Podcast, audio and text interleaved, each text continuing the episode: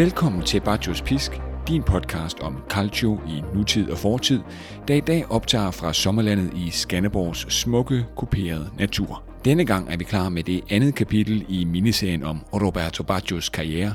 Og hvis du ikke allerede har lyttet til det første afsnit om Il Divin Codino og hans første tid som teenager i Vicenza, ja, så vil jeg anbefale, at du lytter til den episode først.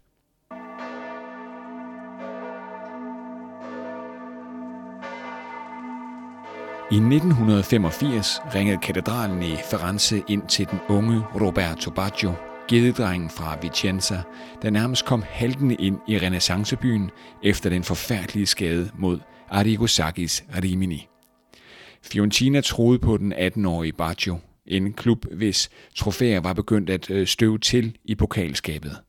To Scudetti, den seneste i 1969, og fire Coppa Italia-titler var det blevet til, den seneste i 1975. I Viola, som den toskanske klub så smukt blev kaldt, befandt sig i nogle år med forvandling. Fem år tidligere i 1980 blev Fiorentina købt af iværksætteren Flavio Pontello, der kom fra en stenrig familie af bygherrer. Den halvskallede cigaretrygende Pontello, der ofte blev set i en 80'er-typisk trenchcoat, tog ikke let på sagen. Han forandrede klubbens logo, trods protester fra de stolte fans, men protesterne forstummede, da Pontello præsenterede klubbens nye spillere. Graziani og Pecci fra Torino, Bertoni fra Sevilla, en ung Daniele Mazzaro fra Monza og en lige så ung Virkovud fra Como. Hjertet på holdet var imidlertid en helt anden 80'er stjerne Giancarlo Antonioni, en af Calcios største offensiv midtbanespillere nogensinde, der mindede lidt om en anden kæmpe, Gianni Rivera. Driblestærk, elegant og med et overblik som en falk. Men også en spiller, der gennem sin karriere døde med skader. Som i 1981, da Antonioni fik kranjebrud to steder og befandt sig i koma i to dage, efter at være blevet ramt af en Genua-målmands knæ i en nærkamp. I 30 sekunder slog Antonionis hjerte ikke, men pulsen vendte tilbage, da en holdlæge fik vendt hans tunge og gav ham hjertemassage og kunstigt åndedræt. I 1982, tre år inden Baggio kom til Fiorentina, krydsede Iviola for alvor klinger med Juventus i Serie A og sluttede et sølle point efter de zebrastribede, der kunne sy en ekstra stjerne på spilletrøjerne. Klubbens 20. Scudetti. Pontellos nyindkøb Graziani og Bertoni scorede hver ni mål i den sæson. Derefter en slem skade til Antonioni blev afgjort i den sidste runde på ganske kontroversiel vis. Fiorentina fik annulleret et mål mod Cagliari og måtte se sejren fordufte, mens Juventus fik et omdiskuteret straffespark, der sikkert blev omsat. Hændelser, der intensiverede Fiorentinas had til Juventus længere nordpå. Senere sluttede selve Sokrates sig til Fiorentina, men brasilianeren fandt aldrig melodien efter skiftet fra brasilianske Corinthians. Og efter at brændt sig økonomisk på en aldrende stjerne, ændrede klubben strategi. Nu skulle de uslæbende diamanter findes, de bedste af de bedste i Italien, og valget faldt på Roberto Baggio. Den første halvdel af 1980'erne var en ustabil periode for Fiorentina, der vekslede mellem høje placeringer i tabellen og dueller i bunden af Serie A og i Baggios første sæson for klubben kom han endelig ikke på banen på grund af knæskaden, der krævede 220 sting uden bedøvelse af Caron, professor Busquet. Vicenza gav sågar Fiorentina muligheden for at annullere Baggio-handlen, men klubledelsen valgte troen og tålmodigheden. Halvandet år tog det Roberto Baggio. Halvandet år indtil han endelig kunne spille med førsteholdet i Fiorentina og for alvor være fuldtidsprofessionel. Halvandet år med langsom genoptræning og en presset psyke, der også skulle repareres. En kærlighedserklæring fra Fiorentina, der aldrig opgav Roberto Baggio.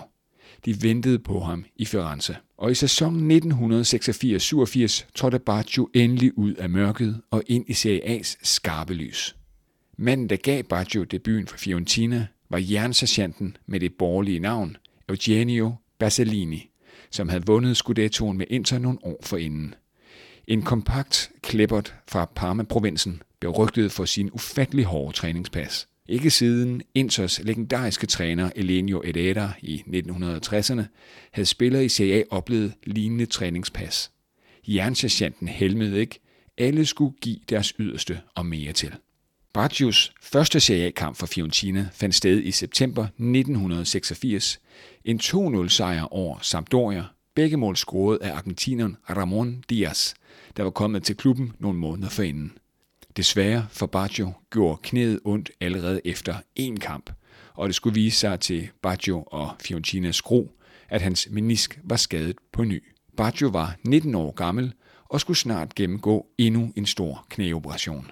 Det var i den periode, at Baggio placerede sin tro i buddhismen. Han kom som så mange andre italienere fra et katolsk hjem, men det var i buddhismen, at han fandt styrken til at modstå smerten, de mørke øjeblikke og tvivlen, om han nogensinde skulle spille fodbold igen på øverste niveau. I avisspalterne begyndte tvivlen også at spire. Havde Fiorentina alligevel købt katten i sækken og været for naiv i jagten på en ny fantasista som Antonioni? To alvorlige knæskader allerede, Teenageren fra Vicenza var ikke engang fyldt 20 år. Men hjemme på det aldrende Stadio Artemio Franchi lød andre toner. Navnet Baggio blev udbasoneret af loyale Viola-fans, som om, at det ville reducere hans tid på lasserettet. Og gestusen gik lige hjertet på Baggio, der sværede troskab. Sæsonen 86-87 var i sandhed ingen dans på roser for Fiorentina, der kæmpede nede i Serie A's kviksand omkring nedrykningsstregen.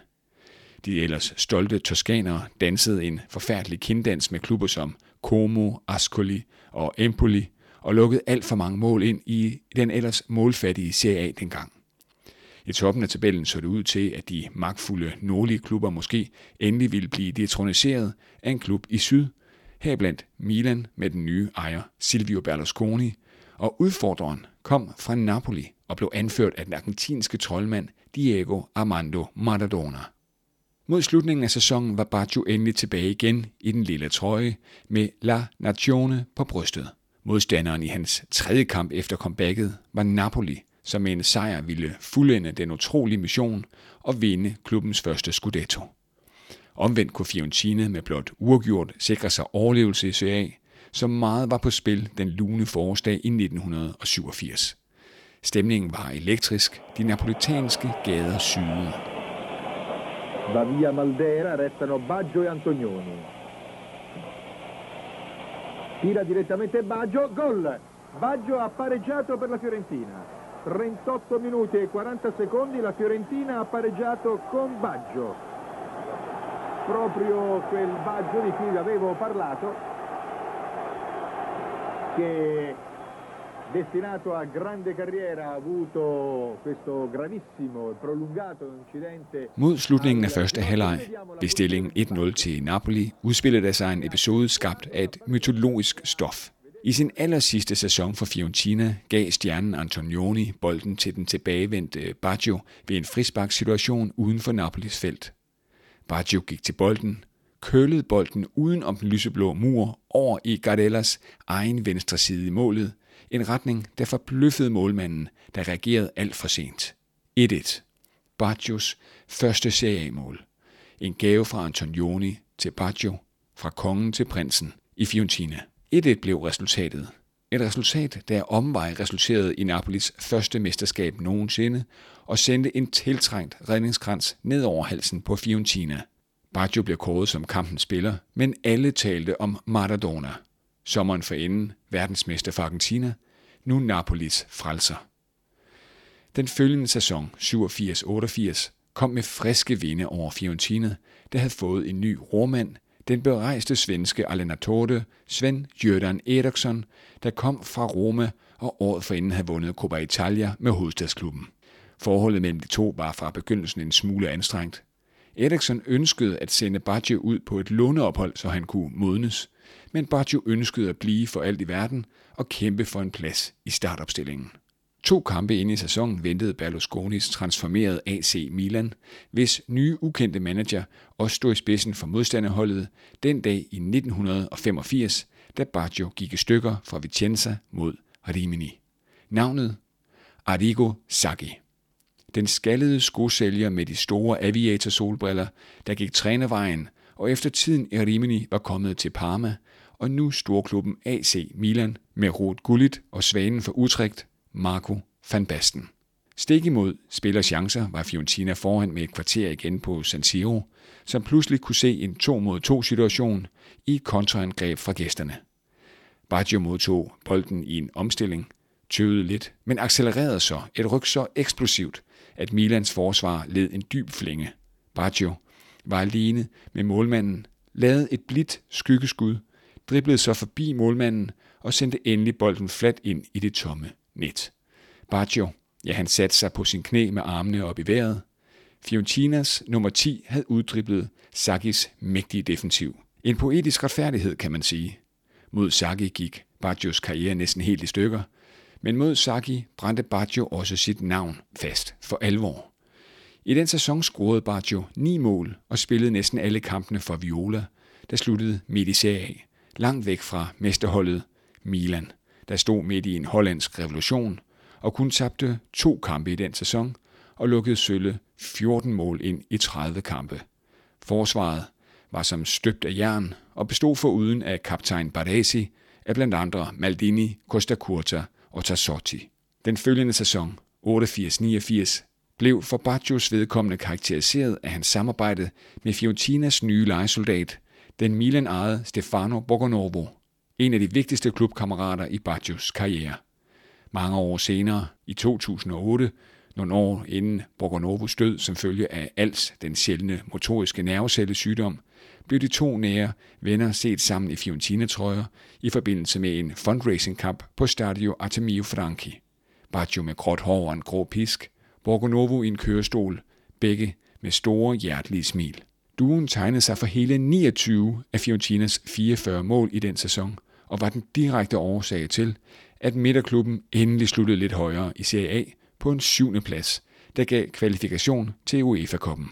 Trapattoni's Inter med nye spillere som Breme og Lothar Matthäus, der senere vandt mesterskabet i overlegen stil, led sit første nederlag i sæsonen til netop Fiorentina. En kamp, der sjældent er set større på Stadio Artemio Franchi. 4-3 endte det til Fiorentina, der kunne se Baggio udspille det nye tyske forsvar. Denne sæson blev Baggios helt store gennembrud i Serie A, og det var ikke engang halvvejs, da landstræner Vicini gav Baggio sin første kamp i Azzurri-trøjen, en venskabskamp mod Holland, der blev vundet med 1-0 på mål af Gianluca Vialli, og assisten leveret af Roberto Baggio. Snart fulgte det første landskampsmål et frispark mod Uruguay, og det næste, og det næste, og det næste igen. Det bedste var, at VM 1990 nærmede sig, en slutrunde i Calcions eget land endda, for første gang siden 1934 under Benito Mussolini. Sommeren 1989 bød på store forandringer i Fiorentina. Borgonovo vendte tilbage til Milan efter sit lejeophold, og Svend Jørgen Eriksson pakkede kufferten og tog til Benfica, den portugisiske storklubs anden skandinaviske cheftræner på få år, den første siden Brøndbys mestertræner Ebbe Skovdal, der blot nåede et par måneder i Lissabon. Svend Jørgen Eriksons efterfølger i Fiorentina var et velkendt navn, i hvert fald for Roberto Baggio. Bruno Giorgi, manden der havde givet Baggio sin debut i Vicenza. Men desværre blev det blot til to måneder for Giorgi. Kaoset nærmede sig det totale i Firenze, hvor byens hold kyssede nedrykningsdrejen, balancerede på linen og overlevede i Serie A med blot ét point. Havde det ikke været for Baggio, ville nedrykningen have været uundgåelig. 17 mål stod Baggio for, et mere end Maradona, der sikrede Napoli-klubbens andet mesterskab, og to færre end sæsonens capocannoniere, topscorer Marco van Basten. Det ene mål smukkere end det andet af Baggio, der havde udviklet sig til en frisbankspecialist i Serie A, men meget mere end det. En dribler af Guds nåde, der flænsede forsvar, en årlig skytte i det lille felt og en boldomgang, som ingen andre i den bedste italienske række. På straffespark var han også sikkerheden selv. Uhyre sjældent brændte han. Trods Fiorentinas skuffende sæson i Serie A, så det anderledes lysere ud i UEFA-koppen, hvor Atletico Madrid, Sochaux, Dynamo Kiev og Auxerre blev besejret efter tætte opgør, inden semifinalen kaldte. Fiorentina var blandt de sidste fire i UEFA-koppen, og det var stort, når nu de seneste europæiske triumfer lå næsten 30 år tilbage i historiebøgerne. Returopgøret kunne ikke spilles på Stadio Artemio Franchi, der blev renoveret, men det faldt Fiorentinas tifosi for brystet, at kampen skulle spilles i Avellino, kendt for sin mange Juventini. 0-0 endte returen, hvor forsyningslinjerne til Baggio blev klippet over gang på gang, og som så ofte før endte Fiorentina som den kude lillebror i mødet med Juventus. Men nederlaget til Juventus i UEFA Cup-finalen skulle ikke blive den sidste sorte nyhed for Fiorentina den sommer. For rygterne begyndte at sprede sig. Hvor længe kunne Fiorentina, denne stolte midterklub, der balancerede ved CA's afgrund, holde på en spiller af Baggios format? Og ganske rigtigt, der blev holdt tæt øje med Baggio fra det rige nord, fra toppen af toppen i CA, der på det tidspunkt var det fineste sted at spille i verden. Skulle Baggio afsted, måtte det være til Inter eller Milan. Det ville jo være utænkeligt, at han tog til Juventus, klubben som Fiorentina havde af et godt ord, og netop havde tabt til i en vigtig finale. Rygterne kom af en god grund, og ikke kun på grund af Baggios uhørte talent på fodboldbanerne. Fiorentinas økonomi lå i ruiner, hovedsageligt forårsaget af renoveringen af Artemio Franchi, som viste sig mere omfattende end som så, og den toskanske klub var med et i fare for at gå konkurs. Flavio Pontello, der havde bragt så mange forandringer med sig efter købet af Fiorentina, befandt sig pludselig i en slem kattepine. Udgifterne var ved at spænde helt ud af kontrol, og for at opveje de økonomiske tab, begyndte Fiorentina at sælge sine spillere.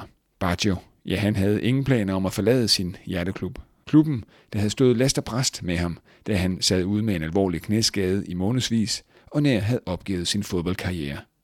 Pontello vidste udmærket, at ingen spiller var mere værd end Roberto Baggio. Et salg kunne klinke nogle af skovene, rigtig mange endda. Den 18. maj 1990 kom nyheden så, der sendte chokbølger gennem Calcion.